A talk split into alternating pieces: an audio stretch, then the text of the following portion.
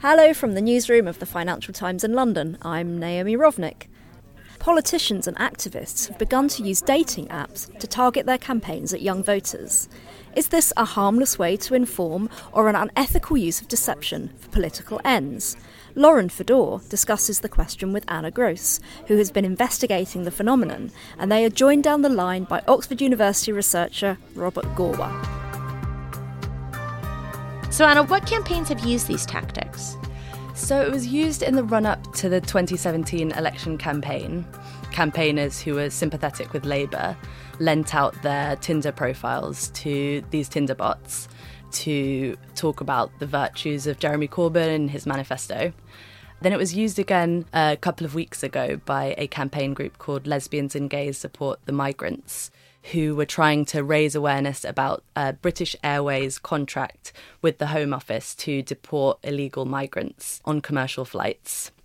And again, they lent out their Tinder profiles to these bots and set their location to airports around the country. And then started conversations with people who were there, telling them about these contracts with the Home Office and how they could go about potentially ending one of these flights.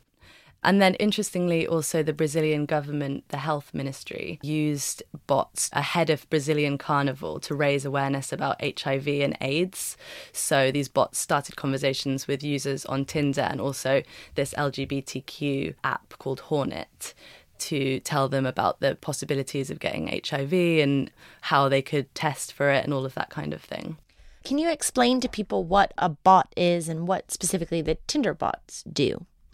So it's kind of an opt in system where people can lend out their Tinder profiles or other dating app profiles to a bot. And the bot is basically a Chrome browser extension that you can download. And then you log in, and the browser says, Can I use your Tinder profile? And then, if you give it permission to do that, you can then set your location to anywhere. So, let's say you're sitting in your living room in London, you can set your location to Manchester. And then the bot will start swiping right indiscriminately to everyone in the region. And um, you and I know what swiping right means, but can you explain to someone what you mean by swiping right? So, swiping right means I'm attracted to you. Mm-hmm. And if you swipe right to someone and then they swipe right back to you, that means that you match. And once you match, you can start having a private conversation conversation.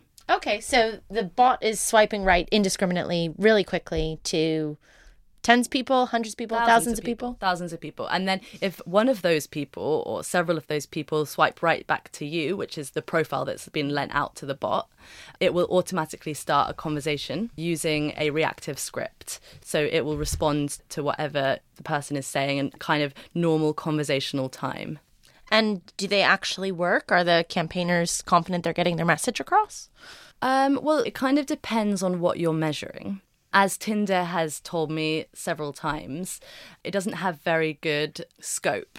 If you think about posting on Facebook or Twitter, each post you make is going to reach hundreds, if not thousands, of people. Whereas this is more one to one. It's kind of a novel form of canvassing or, you know, like door to door knocking.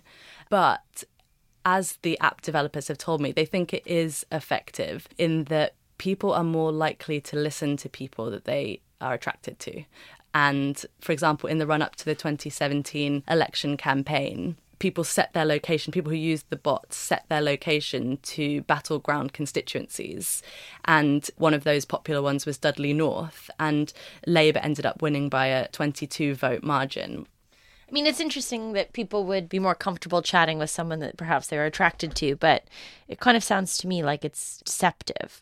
Robert, your research focuses on the intersection between tech platforms and campaigning.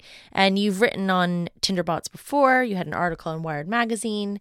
Do you think there's harm in the use of dating apps for this kind of campaigning? I think in this case, of course, the activists mean well and they're organizing for a good cause. And generally, the harms are pretty minimal but I still worry that it sets a bit of a dangerous precedent. It normalizes this combination of automation and deception. So if this becomes a common practice, And now we've seen two examples of this in the UK. And I hate to point a finger at this, but this group actually did something different in that they put their code online.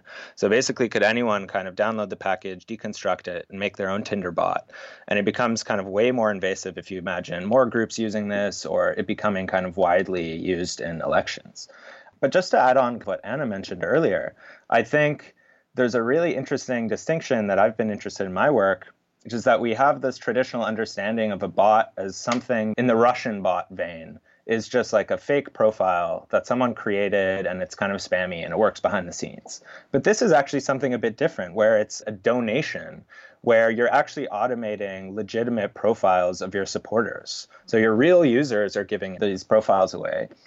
If you look at the instructions that the campaigners put online in this recent incident, they actually give little tips as how to optimize your profile so that it works better, it has more matches. So these are real people with real photos, real bios, not just obvious spam bots.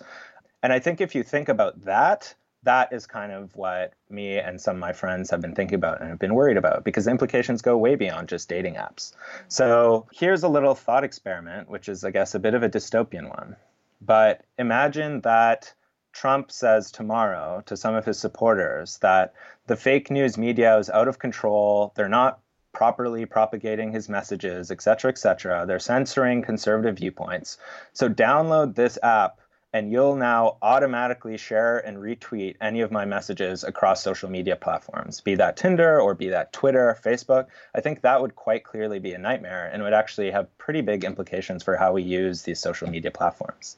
Yeah, it's I mean it's really interesting. And actually I think in in France and you probably know more about this than I do, they've been looking at legislation to clamp down on false amplification, I think they call it, that these messages can be spread more rapidly than ever before. Here in the UK or elsewhere, are you aware of legal restrictions that can stop this kind of campaigning or advertising from happening? Does it contravene any regulations?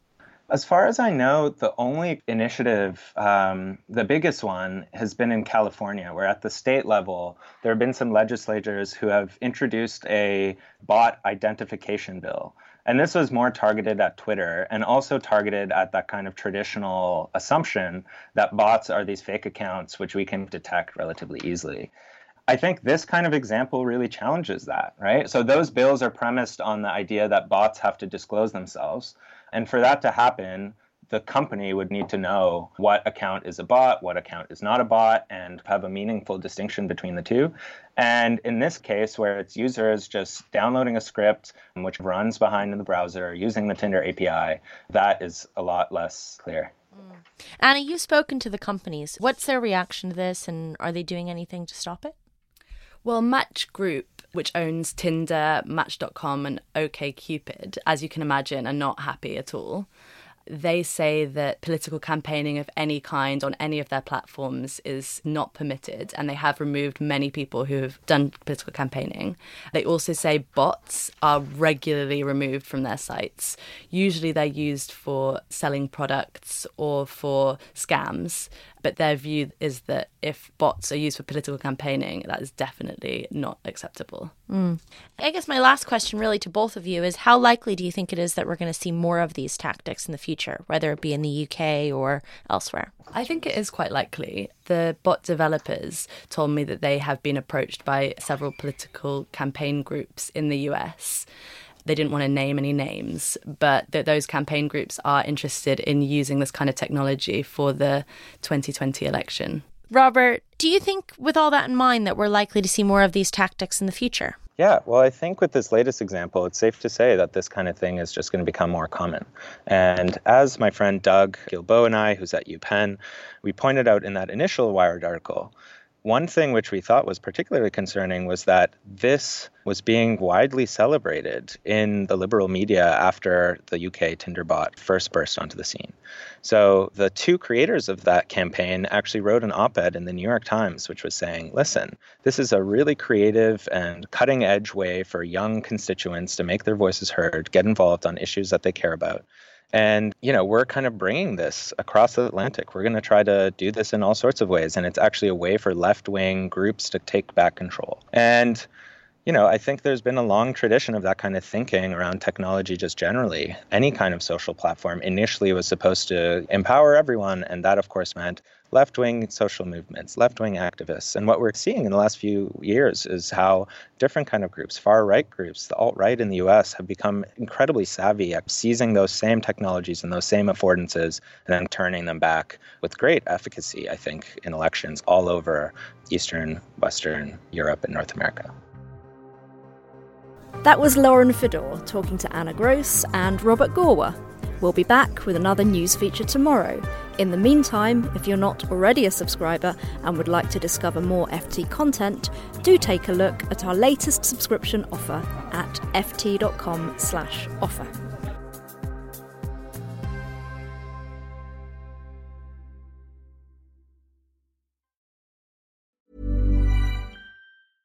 Here at Bellingcat, we get to the bottom of things. From a global crisis to an underreported event, we find the facts using publicly available tools and resources, uncovering what is hidden on and below the surface. We connect the dots using social media posts, satellite images, and public records, and empower others to do the same by sharing how we do it. The ability to do so is only made possible by our readers, supporters, and community members. Care to join us? Learn how at bellingcat.com.